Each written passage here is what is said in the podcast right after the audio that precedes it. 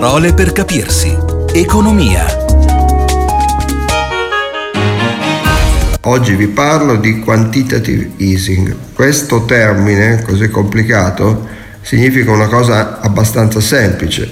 Significa gli acquisti che la banca centrale di un paese, per esempio la banca centrale europea, che è la banca non di un paese ma di un'area, quella dell'euro, e sono gli acquisti di titoli di Stato che fa la banca centrale. Perché la banca centrale compra titoli di Stato dal mercato? Perché in cambio di questi titoli di Stato immette nel mercato moneta, base monetaria più precisamente, ma questo non è importante, liquidità, soldi che poi possono servire per essere prestati all'economia, per fare prestiti per le banche per prestare e così via.